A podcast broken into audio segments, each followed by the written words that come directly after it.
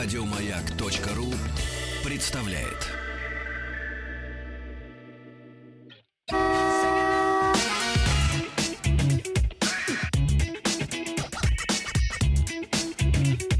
Ассамблея автомобилистов. Сергеем Асланяном. Добрый вечер. Под эту прекрасную музыку я тихо вкатываюсь в эфир. Рад видеть здесь Игоря Ружейникова, моего постоянного гостя. Здравствуй. Здравствуй, Сергей. Ты мне сейчас доставил просто такое наслаждение. Спокойно, дорогие друзья.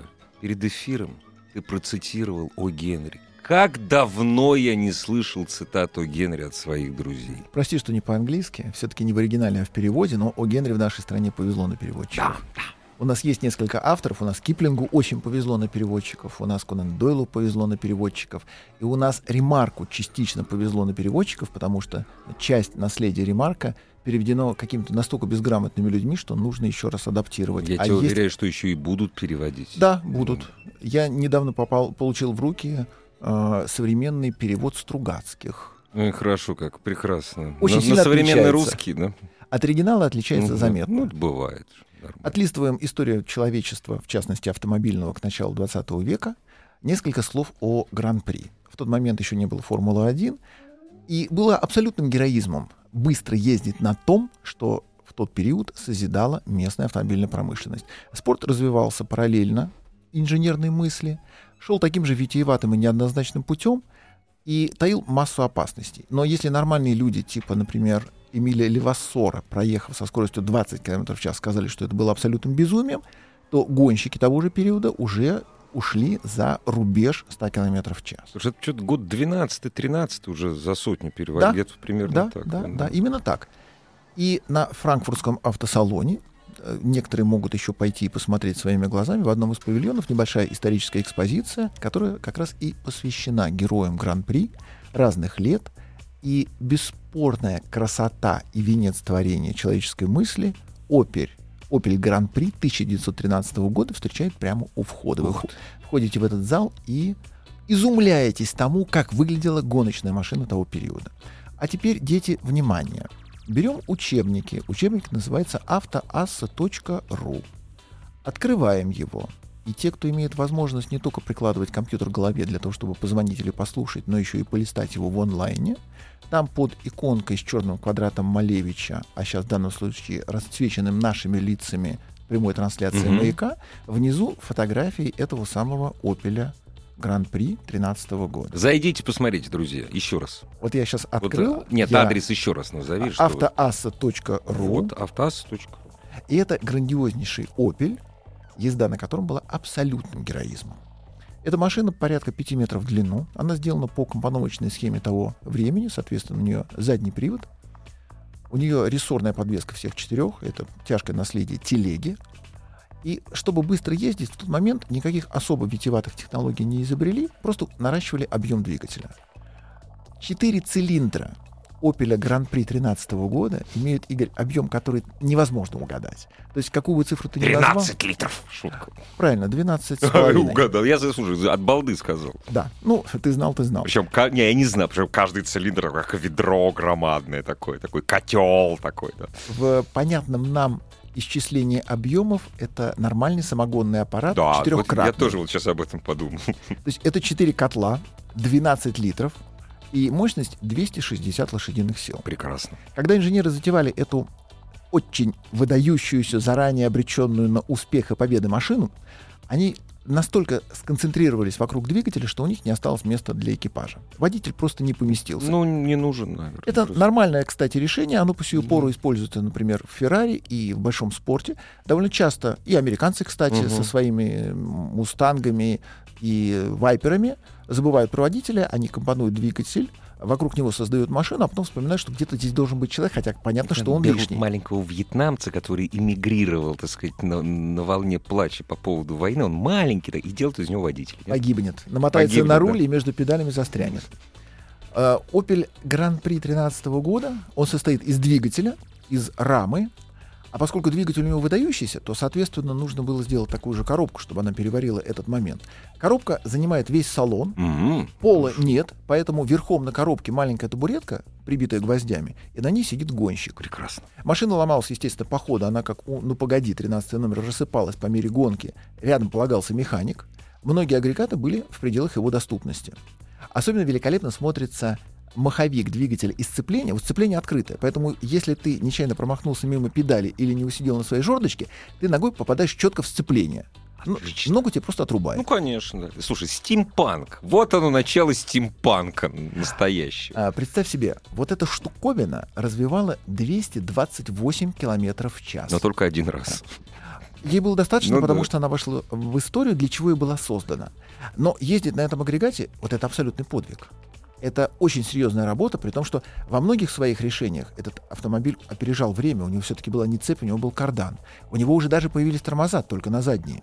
Но тем не менее, у него привод амортизаторы. только задний, Да, поэтому конечно. и тормоза А, только задние. Логика телеги.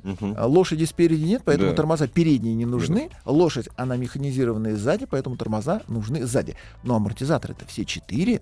Они фрикционные, тем не менее, все четыре.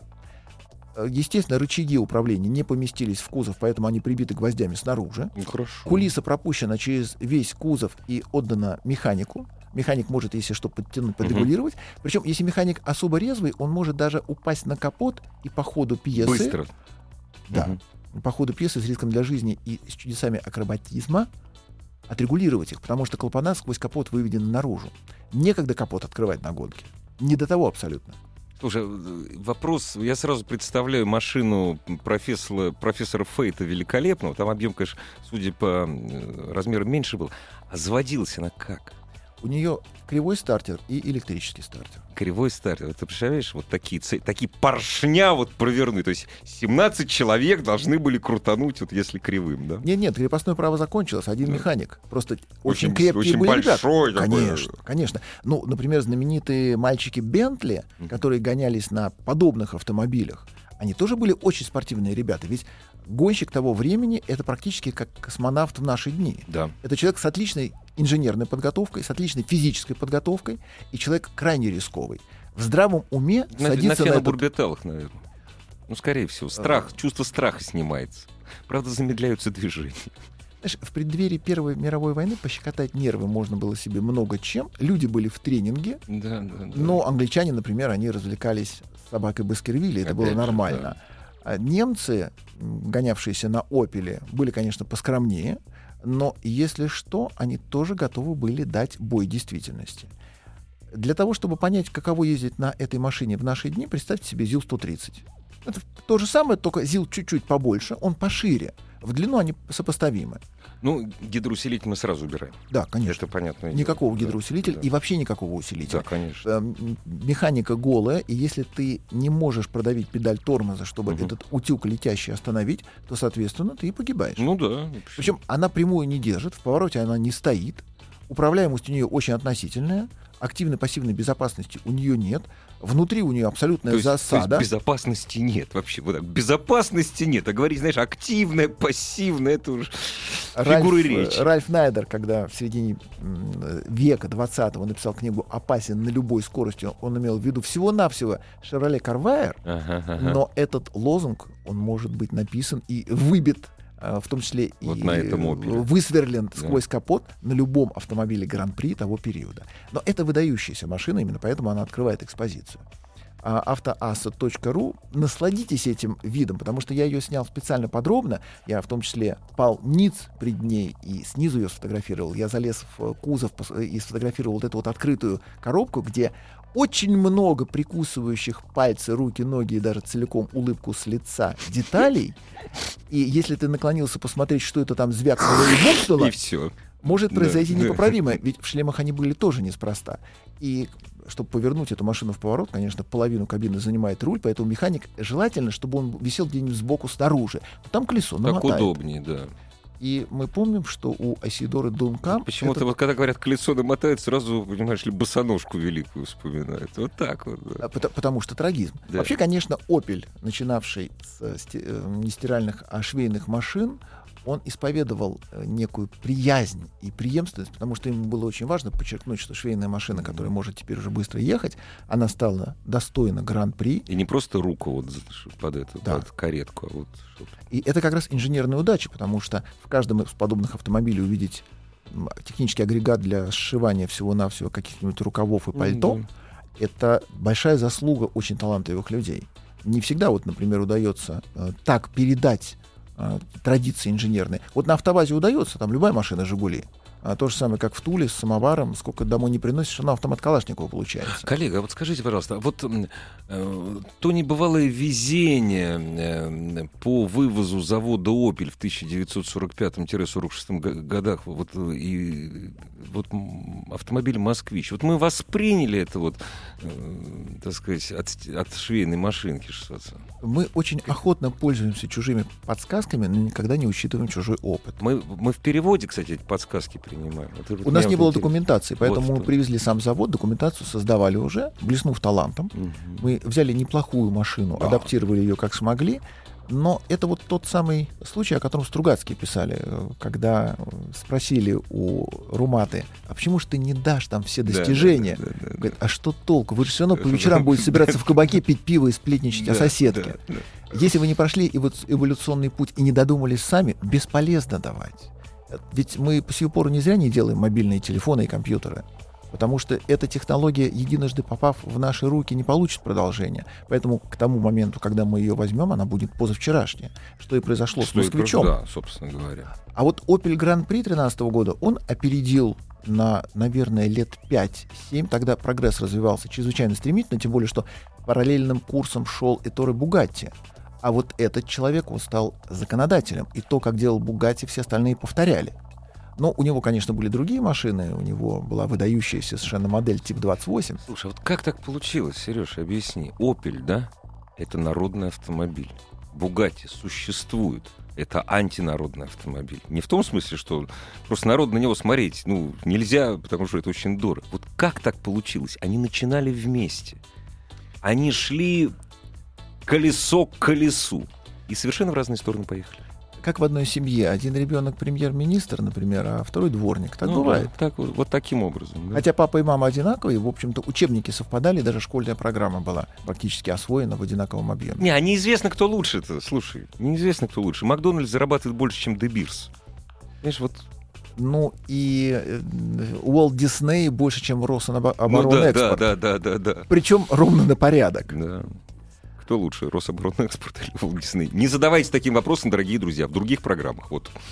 И там же на этой выставке mm-hmm. ИАА, она на немецкий манер называется, а для нас франкфуртский автосалон, замечательная экспозиция машин скорой помощи ГДР. Она называется экспозиция «Красный крест ГДР». Поскольку в ГДР все было очень аккуратно подверстано под единый стандарт, то врачи Красного Креста получили военную форму серого цвета с петлицами, но без погон с красными крестиками в петлицах, и два вежливых манекена встречали всех после Опеля Гран-при отошедших Таких или пришедших в себя. сапогах. Да, да, да. Либо людей, нуждающихся в медицинской помощи, пожалуйста, подойдите и прильните. Это уже другой сайт. Тут мы перелистываем учебник, открываем amsrus.ru. Там как раз выложена следующая страничка нашего повествования. И эти машинки — это все-таки ГДР. Саксония попала в нашу зону оккупации, поэтому заводы все начали строить социализм. И там был завод ДКВ. До войны он делал машину ДКВ F8, которая в социализм шагнула как ИФА F8. И даже поставлялась в нашу страну. Особенность этого автомобиля, причем когда вермахт вторгся к нам, у них ведь на хвосте тащилось все что угодно, не спецтехника, и ДКВ F8, это ведь все-таки мотоциклетная да. фирма, у нее был маленький моторчик, но 700 кубов, 20 лошадиных сил ураганный по тем временам и сложности передний привод, что чрезвычайно для 39-го да. модельного года, и деревянный кузов. А как можно было сделать деревянную раму, деревянные дощечки, э, деревянный потолок и пол, чтобы он не гнил, вне зависимости от того, придется воевать на Восточном фронте или нет, армировали вымачиванием в навозе, что по сию пору представляет... В немецком в немецком специальном немецком педантичном да. навозе. Но это очень тяжело воспроизводится на уровне современных реставрационных потуг, и многие коллекционеры, взявшиеся за ДКВ F8 в тупике, потому что навоз ни не навоз, ни методика. Конечно, да. И, кстати, вот из этого самого ДКВ потом получился Варбург, э, Трабант. Траба. Тот Трабан, самый да. пластмассовый Трабант, сделанный из, ну, дуропласта. То есть синтетической смолы и отходов хлопкового производства. Ну, из в общем, тоже из навоза, по Конечно, большому счету. Конечно, конечно. Причем маленькая поправка. Мы всегда знаем, что хлопковое производство, но хлопок в Германии не растет. Совсем. Поэтому даже этот мусор приходилось где-то добывать.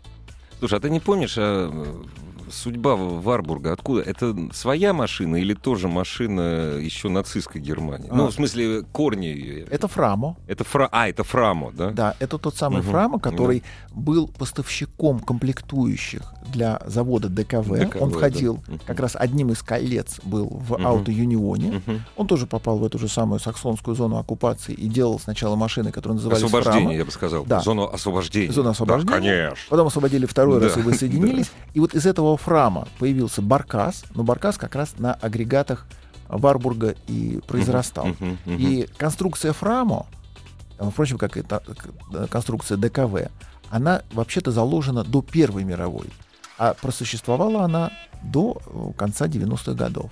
То есть это два удивительно живучих автомобиля. Вот этот Фрамо В902 Мгм. в обличии скорой помощи тоже там стоит. Можно пойти и посмотреть, можно зайти на сайт, посмотреть картинки, как он выглядит. Он уже более похож на автомобиль. У него уже цилиндров удивительно много для машины ГДР. Целых Три. 4. А, 4 уже? Да, 4, но все-таки 900 кубических сантиметров и 23 лошадиных силы. И это- Обалдеть. И это полностью железный ящик, и он может ехать 70 километров в час. И это абсолютное безумие, как предупреждал Левасор. Клаться по земле просто. Трык-трык-трык, пык, Да, пык, да, пык да, по земле. Да, да. Там же, кстати, и Варбук, там же и Баркас. И с этими машинами все понятно. Э, Скорая помощь, неотложка. Внутри сидят э, строгие люди в серых костюмах, в галстуках, без погон, но с петлицами, оказывают медицинскую помощь. Красный крест ГДР. Вот на эти оба сайта, сайта зайдите, посмотрите, потому что и если где-то вы, например, видели Баркас и Варбург, то Фрама и ДКВ, а также в- ипостаси ИФА F8 деревянная, очень редкие машины, не каждый год показывают. Ну а Opel Гран-при 2013 года, вот он на людях появился, наверное, впервые в этом десятилетии. А, По очень То специализ- это какая это восстановленная машина Нет, это или оригинал. сделана? Это- Оригинал. из заводского музея. Вот так вот. Для того, чтобы Ага. его получить и обнародовать, Ну да. нужно очень много стараться, и не под каждое мероприятие его дадут. Дело не в деньгах, разумеется. Да, конечно. Но завод свой приумножает, хранит и оберегает историю, в том числе такую овеществленную, потому что эта машина была сделана в единственном экземпляре. И у нее, конечно, есть пара реплик на планете Земля, но это был оригинал. Это Интересно, оригинал. есть ли в этом, на этом заводе Opel Astra, которая не помню, как называлась, которая у нас якобы выпускалась недолго. Вот, интересно, попала она на А, этот Кстати, завод? скорее всего, она там была, Ну, конечно. хоть она и называлась «Шевроле», потому что в запасниках музеев, как, при, э, как э, Всё. правило, есть абсолютно Всё. все, вплоть до вот абсолютно промежуточных моделей, которые мелькнули или готовились, Ну или да. не доползли, или, наоборот, свалились только что с конвейера. И э, у многих даже есть машины, которые делали специально под рекламу, либо под кино, либо под какие-то отдельные Ну акции. И вот, например, у французов я видел своими глазами машины, которые вот Peugeot и Citroën снимались в рекламе. И у Peugeot была все время реклама, где мальчик ехал в ящичке деревянном на колесиках и мечтал о Peugeot. Ага. И даже этот ящик, Даже хотя ящик есть, он не да. автомобиль, Ну да, тем да, не менее да. он там присутствует. Потому что они очень Традиции. Да, Традиции. это традиция, это преемственность и это уважение к истории, к тому, что делали предки. У нас вот, например, завод АЗЛК разграбили, и его коллекция была расхищена. На фотографиях осталось. Но нет, он- Расхищенных. он- она была в свое время так или иначе подсобрана, выкуплена одним достаточно богатым человеком, и сейчас на Рогожском валу Мгм. не вся, но процентов на 80 воссоздана, поэтому нам удалось кое-что сохранить. А ведь тем более у нас было принято, если машина прошла цикл заводских испытаний под автоген, А зачем, конечно? и много исторических машин у нас погибло. На автозаводах это была абсолютно нормальная практика. Сдать в металлолом историческую, отслужившую, экспериментальную, в единственном экземпляре, в двух Потому- экземплярах. Потому что лозунг «Мы наш, мы новый мир построим», он был неприходящим по отношению ко всему, что происходило в Советском Союзе. Мы строили новый, а то, что есть сейчас, нам это не интересно. И, кстати, у АвтоВАЗа теперь огромный музей, в котором есть даже подводная лодка.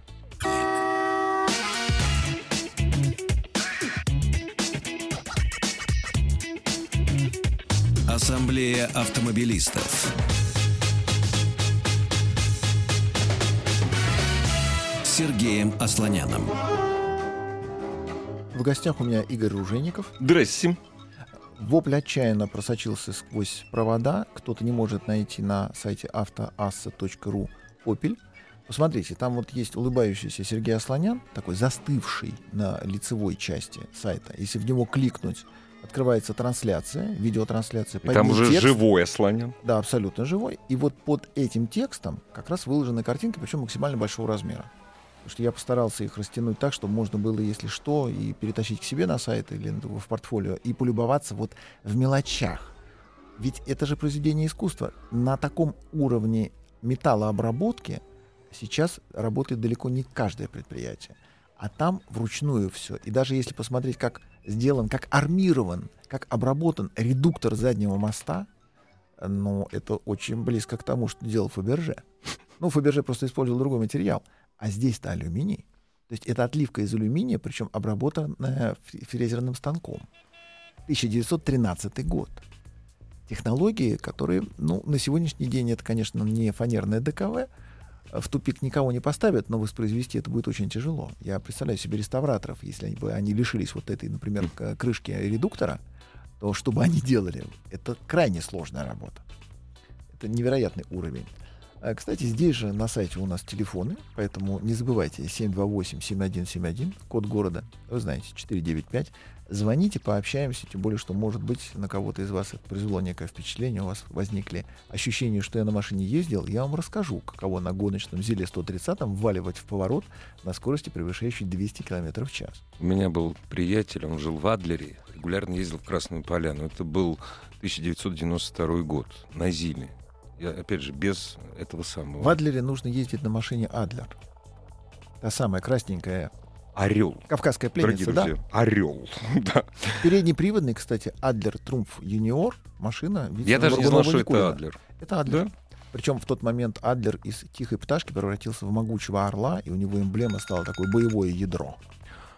728-7171, код Москвы 495. Я еще напомню наш номер в сервисе WhatsApp. Э, Сергей читает все ваши сообщения. 8 967 103 5533. Говорите, здравствуйте. Алло, добрый вечер. Наконец-то вы дозвонились, это же здорово. Э, Спасибо.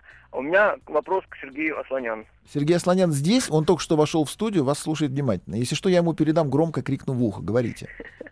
Когда на современных автомобилях в двигателях будет использоваться не распредвал, а электрические соленоиды? Спасибо. Ну-ка быстро скажи. Быстро. Когда будут электрические соленоиды? Электрификация двигателей рано или поздно произойдет, потому что исполнительные механизмы, построенные на применении электричества, они гораздо быстрее, чем голая механика. Но это будет только в том случае, когда еще решат вопросы по сопромату.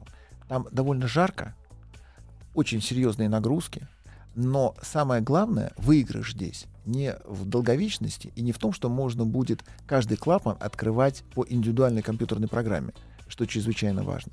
Здесь важно другое. Двигатель должен стать одноразовым, и его могучая электрификация к данному эффекту и приведет. Ведь на Ты сегодняшний день... купил, через пять лет Нет, выбросил. нет, гарантийный срок. Два года. Ну, два, да. Пять это много. И, Два года. и Э. Трагедия вторичного рынка, то, что закупаться надо сейчас, потому что на следующем витке эволюции автомобили получат в том числе электрические Ну, распредвалы. Вот од- одноразовый автомобиль, это нормально. Они уже потихонечку одноразовые. Мы видим это на примере концерна Volkswagen Мгм. и коробка DSG. DSG, да. не перестает коробка, радовать. да.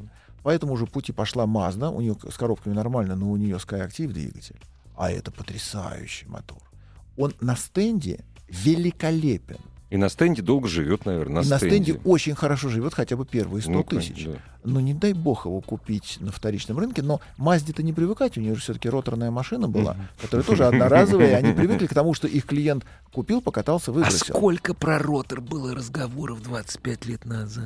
Ой, я А вспоминаю. мы-то с тобой помним, двигатель Да. Вангеля. Да, А когда ой, Мерседес да, C111 да, модель сделал и заявил ее, опять-таки, во Франкфурте, весь мир ахнул. Да. А когда АвтоВАЗ сделал роторный двигатель, и местная милиция могла убраться в повороте на уши не как обычный Да. обыватель где-нибудь на 45-50, а на всех На всех 70-80. 70, это да, же да, было близко. прекрасно. Вот это был прорыв Да, технологический. да, да.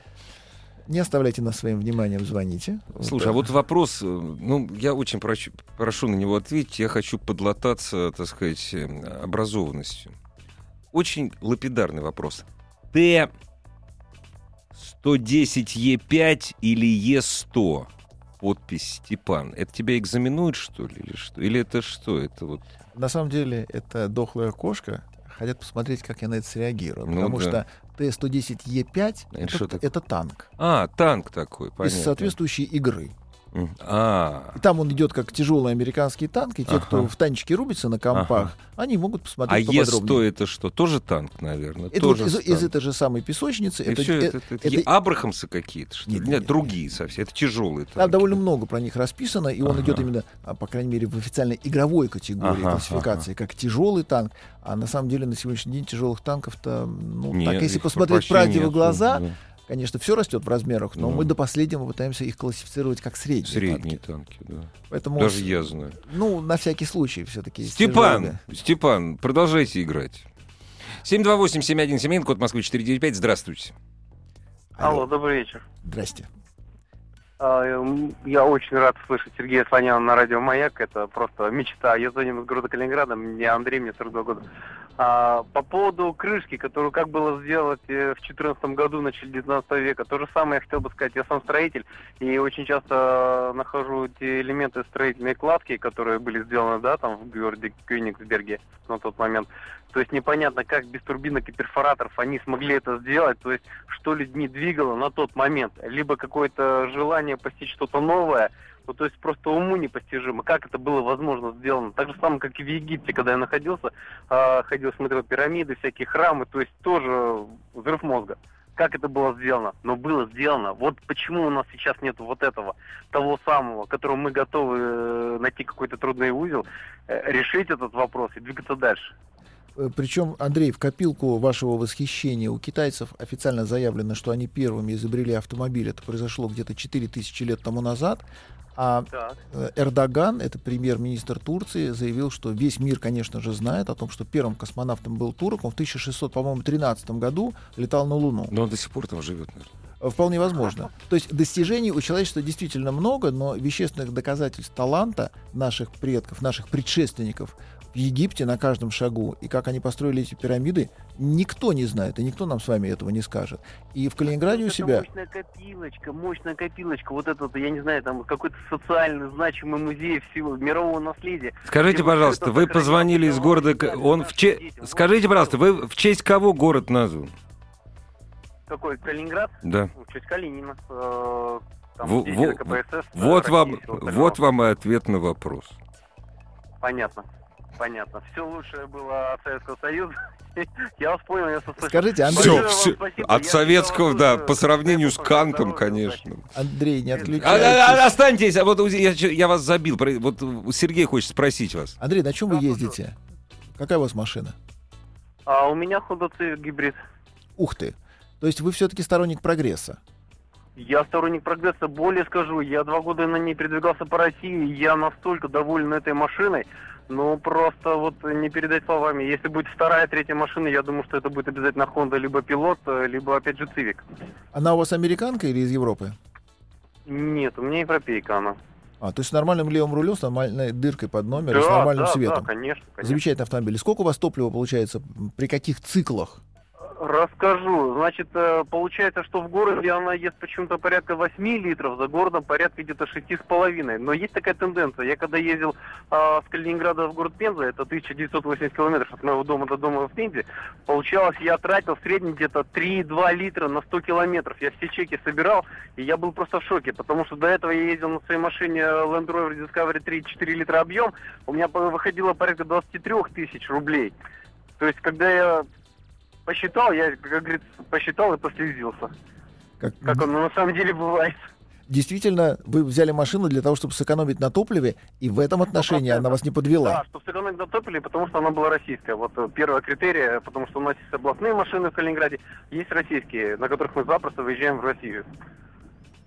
У вас э, с сервисом что? Ведь рано или поздно в ней нужно будет хоть что-нибудь поменять, например, масло. Рассказываю. Сервис в Калининграде на Хонду практически дорогой и очень, ну, почему-то вот грубоватый. Я обратился, но был неприятно удивлен. Я просто-напросто всегда ремонтирую в городе Гданьск. Это у нас здесь, в Польше рядом. А я Ну, все удивился, я все удивился, почему И вы в Пензу ездите, а не в Гданьск. И выше качество сервиса. Даже при нынешнем курсе валюты, А 18 рублей злоты он даже вот, ну все равно. Как хорошо, ну, что опять не же, евро. там едем Спасибо обратно, полякам, взяли там да. колбаски-то всего 5-10. А, то есть еще и сливочное масло и молочные продукты. Ну да, да, там чисто на стол, в холодильник, там детям на мороженое, там все такое. Вот чисто вот, вот так. А что у вас с дорогами в Калининграде? Ну, могу сказать по отношению ко всей России, слава богу, что их делают. Э, Я проехал и по Псковской области, и по Самарским дорогам прошел. У нас дороги отличные, могу сказать, вот по сравнению со всеми. Хотелось бы немного вот о дорогах, если есть время и возможность сказать. Для вас А- есть, Андрей, но вы же дозвонились-то после скольких лет? Да я постоянный участник. э, г- Радио «Маяк» у меня записано после любимой жены и детей, я вас умоляю. Наш человек. Наш человек, сто процентов.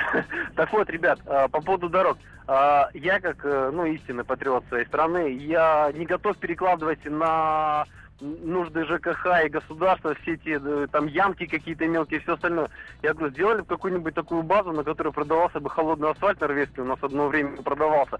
Я- да я бы купил этот мешок за тысячу рублей, да я приехал бы, засыпал бы там в какую-то ямку, катанул бы ее колесиком и забыл бы об этом. Потому что, к сожалению, смотришь, одна ямочка, да, там, через неделю смотришь, она уже там по- появилась э, с сестрой с какой-то, там, потом еще, еще, и потом... Я прошу прощения, а кем вы, а кем вы работаете? А кем вы работаете? Алло, Строитель. Я строитель. хороший строитель, да. Хорошие и налоги платите. Я все плачу. Осталось, плачу. то есть осталось взяться за дороги.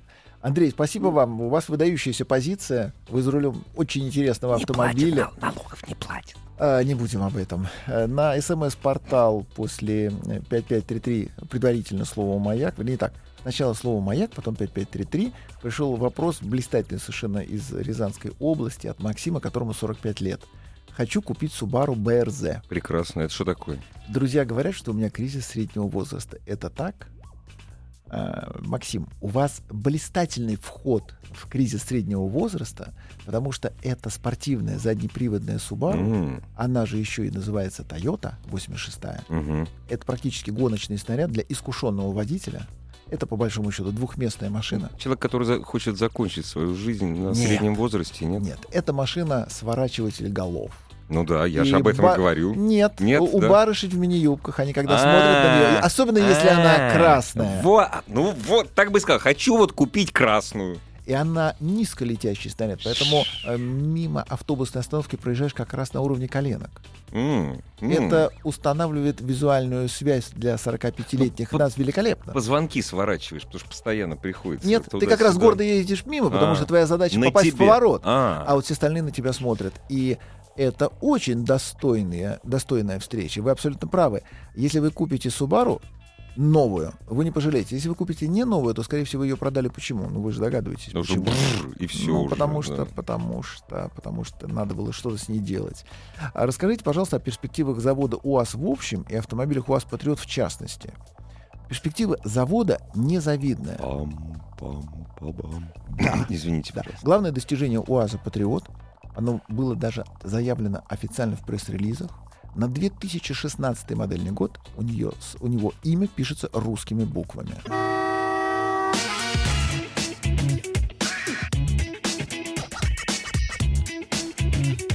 Ассамблея автомобилистов. Сергеем Асланяном.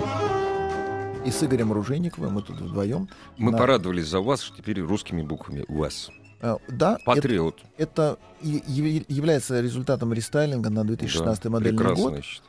И УАЗ Патриот это машина одноразовая, Да. она не терпит нагрузок, она хороша от своей собранности с завода. Мне Вот очень нравится, знаешь, как специалисты про него говорят, ну, приходится немножко подруливать. Вот сядь, на самом деле, и вот что такое немножко, на скорости 100 километров оцени, немножко. Да, машину мотыляет туда-сюда, причем рессорный УАЗик 469 дорогу держал нормально, когда его перевели на пружины и сделали из него патриота, никто не удосужился даже просчитать математику этого процесса. А зачем? Э, Куда-то сюда приладили ось, оно поехало, и каждый УАЗик, пришедший с завода, нужно обязательно протягивать в гараже. Если вы живете в Москве, есть единственный дилер, который у нас занимается этим. Вы можете прийти и купить уже собранную машину, но это подвиг дилера. Преклоняюсь перед ними. Это удивительные люди, которые действительно машину собирают. И она будет чуть подороже.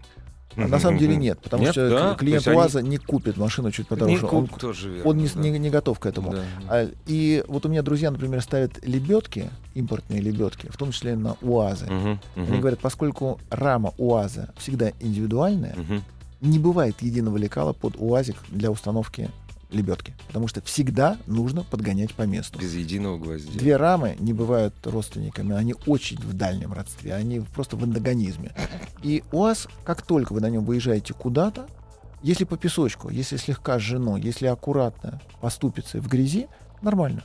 У вас будет иллюзия, что с этой машиной все в порядке. Как только вы даете нагрузку, все, полоси рвутся, а, карданы высыпаются, крестовины лопаются. Причем завод об этом знает. И когда, например, ребята из авторевью машину на полигоне чуть не убили и чуть сами не погибли, потому что у нее срезало э, крепление карданного вала, то заводчане сказали, да мы знаем, что болты сырые, но их же там шесть. Ну, так, Шесть-то не должно да, было конечно. сорвать. Ну, так вот сорвало. Ну, случайность. сорвало. Причем это был передний кардан, тот, который втыкается Мгм, в да, землю, в после чего машина уходит через крышу в кусты. Да. А в УАЗе это гарантированная смерть. И сейчас УАЗ, он все дальше и дальше уходит по пути импортопривлечения. Он уже на 60% импортный. У него... Это Иран, что-то. А, нет, корейская коробка. Корейская Даймасовская коробка. Ага, У него уже нормально. корейская раздатка электрическая с моторчиком, который висит ниже ватерлинии. Ага, ага. Поэтому на ближайшем пеньке вы срубаете этот моторчик, либо сдавая задним ходом, тихо, аккуратно вырываете проводку. Это тоже лю- любопытный момент по адаптации. И косвенно все это отвечает на ваш вопрос, что там с заводом. Знаешь, вот э, Димитровоград, вот там рядом, там реактор, все-таки это действует. Понимаешь, это вот каким-то образом. Вот Ну. самолеты еще как-то делаются, а вот на УАЗ уже не. Знаешь, Димитроградский Да. автоагрегатный завод, который ДААС, известный Там еще с тоже есть? «Жигулей», да, как раз Да. это тот самый, который делал Фары, ну, э, фонари, фонари. бензонасосы, Бенз- э, а, а. э- элементы топливной системы, Там, элементы печки. Ага. Это вот, например, димитровградские карбюраторы, всю Карбюраторы, жизнь переливали да, да, и да, да. никогда не работали. не жалко. А все, что делал Димитровградский завод, подлежало очень осторожному использованию. Калибровки, подлежало калибровке перед использованием. Причем те параметры, которые вы выставили, они всегда уходили. Если, например, Пирбург 2Е, с которого копировали наши карбюраторы, почему-то настройки держал, то наши нет. Это загадка. Это русская душа. Это русская душа. Интересно, звонки у нас есть? А еще как. Ах, так 728 7171 Вот они, эти красные кнопки. Это, оказывается, я-то думал, это глаза волков, окружающие нас. Нет, это звонки. Алло, здравствуйте. Здравствуйте, Сергей. Да, вы такой грустный. Почему? А, нет, я о, очень веселый, потому что дозвонился, на самом деле очень рад. Хочу вам сказать спасибо. А, два года назад посоветовали мне Kia Sorento дизельную, двухлитровую. А, взял, привез из Кореи новую машинку, очень доволен. А, но два года прошло, третий год пошел, и начал задумываться о смене коня. Вот, и не знаю на что. А потому что у вас Да. одна из лучших машин. Вот лучше дизельного Сорента еще поискать. Вы хотите избавиться от лучшего в пользу, в пользу нового. Лучшего оно может уже и не быть. Э, Ну вот э, что-то новое, посмотрел новое Сорента, которая вышла, да. А, в принципе, по техническим характеристикам она очень похожа э, с моей. Тоже, те же 2 литра, те же 185 лошадей, там та же коробка, по-моему, даже, э, но немножко другой кузов. Да, да, именно так. Говорят, э, лучший шумоизоляция, но шумоизоляцию я сделал здесь дополнительно, да. То есть и, и что же еще можно посмотреть? Д- Э, дальше вы будете в нравится тупике. Land Discovery 4. Ой. А, Discovery и вообще все то, что купил Ротан Тата, воздав должное колонизаторам и теперь уже вернув их в качестве доблестного индийского автопрома, Jaguar и Land Rover, оно на самом деле становится лучше. Потому что Ротан Тата, он сделал ту же самую вещь, которую сейчас делает Бо Андерсон. Он разогнал, причем взяв из русского фольклора поганую метлу, всех поставщиков, которые и десятилетиями гнали брак на конвейер что Land Rover, что Ягуара. Поэтому постепенно Ягуар и Rover приходят к тому, что не все сальники у них текут, не все подшипники у них шумят. А тем более, что очень у многих из них под капотом все-таки стоят двигатели Peugeot, А двигатели Peugeot дизельные — это одни из лучших в Европе. Соответственно, улучшение происходит. Но Дискарь 4, он гениально задуман, но у него есть такая приятная особенность. Вот он, например, на своей пневмоподвеске крадется, крадется, крадется куда-нибудь, а потом говорит, я устал. И она так... И она пшик и говорит, погоди, хозяин, сейчас я в этой луже отдохну, прилипну животиком, а вот если у тебя будет КАМАЗ, чтобы меня отсюда выдрать, мы с тобой весело поедем дальше. Вот эти сюрпризы, они по сию пору иногда изумляют. Но, да, э, статус вы точно поднимете свой. И чем хорош Сорента? А тем, что сколько лет вы будете ездить на Discovery, вы столько будете о нем жалеть. А Сорента. Вы будете вспоминать, и вы понимаете, что вот это была машина, которая вас не подвела. Ведь она вас не подвела. Нет, не подвела абсолютно. Ни в чем Я еще разу. умудрился ее поставить на гарантию э, к официальному дилеру, правда, на коммерческую. Ну и по гарантии, вот за все время э, этой гарантии поменял две ручки. Почему-то они после одной из зимних моек перестали работать. Но когда попали в теплый гараж, заработали снова. Ну, как, как дилер был хороший, он поменял их на новые. Вот все, что произошло за это время. Как-то так с этой Сорентой. Э, Корейцы, еще, они а- умеют делать прочные машины, в отличие от э, индусов. А BMW GT 530 дизельная. Великолепный автомобиль, ведь это же машина клубная. И из этого клуба не доносится во внешнюю среду стоны о том, как лопнул коленвал, о том, как развалилась коробка, о том, как взорвался радиатор. К ней нет никаких претензий. Но если эта машина вдруг по какой-то причине будет вечной, как предшественники, вы же не придете за следующей. Спасибо, Сергей. А еще вот э, ко- коротенький вопрос э, для души, да. В свое время была BMW э, E39, 39 кузов, Да. да. И сейчас, э, вспоминая времена молодости, э, засматриваясь на эти автомобили, ну, исключительно для того, чтобы купить автомобиль для- души и иногда на нем кататься. Вот э, именно сейчас после Соренто дизельной смотрю на дизельные машины. Раньше на дизель не смотрел вообще. А, Что смотрите? Э, Понимаю, что будут мертвые, понимаю, что нужно будет в них вкладывать деньги, но вот хочется Е39, либо э, э, семерку Видите, тех же годов того же кузова. Поскольку это машина мечты, то, соответственно, вы не торопитесь, не спешите, ждите хороший экземпляр. Скорее всего, он будет пригнанный либо угнанный из Европы специально под заказ. И будьте готовы к тому, что рано или поздно вас аккуратно возьмут за шиворот, загонят в угол экологическими нормами, потребуют, чтобы она была Евро 4 и- либо Евро 5. Поэтому сразу готовьте документы и ходы в НАМИ, где вы добудете справку о том, что эта машина Евро 4, Евро 5, Евро 6, Евро 7. Спасибо. Еще больше подкастов на радиомаяк.ру.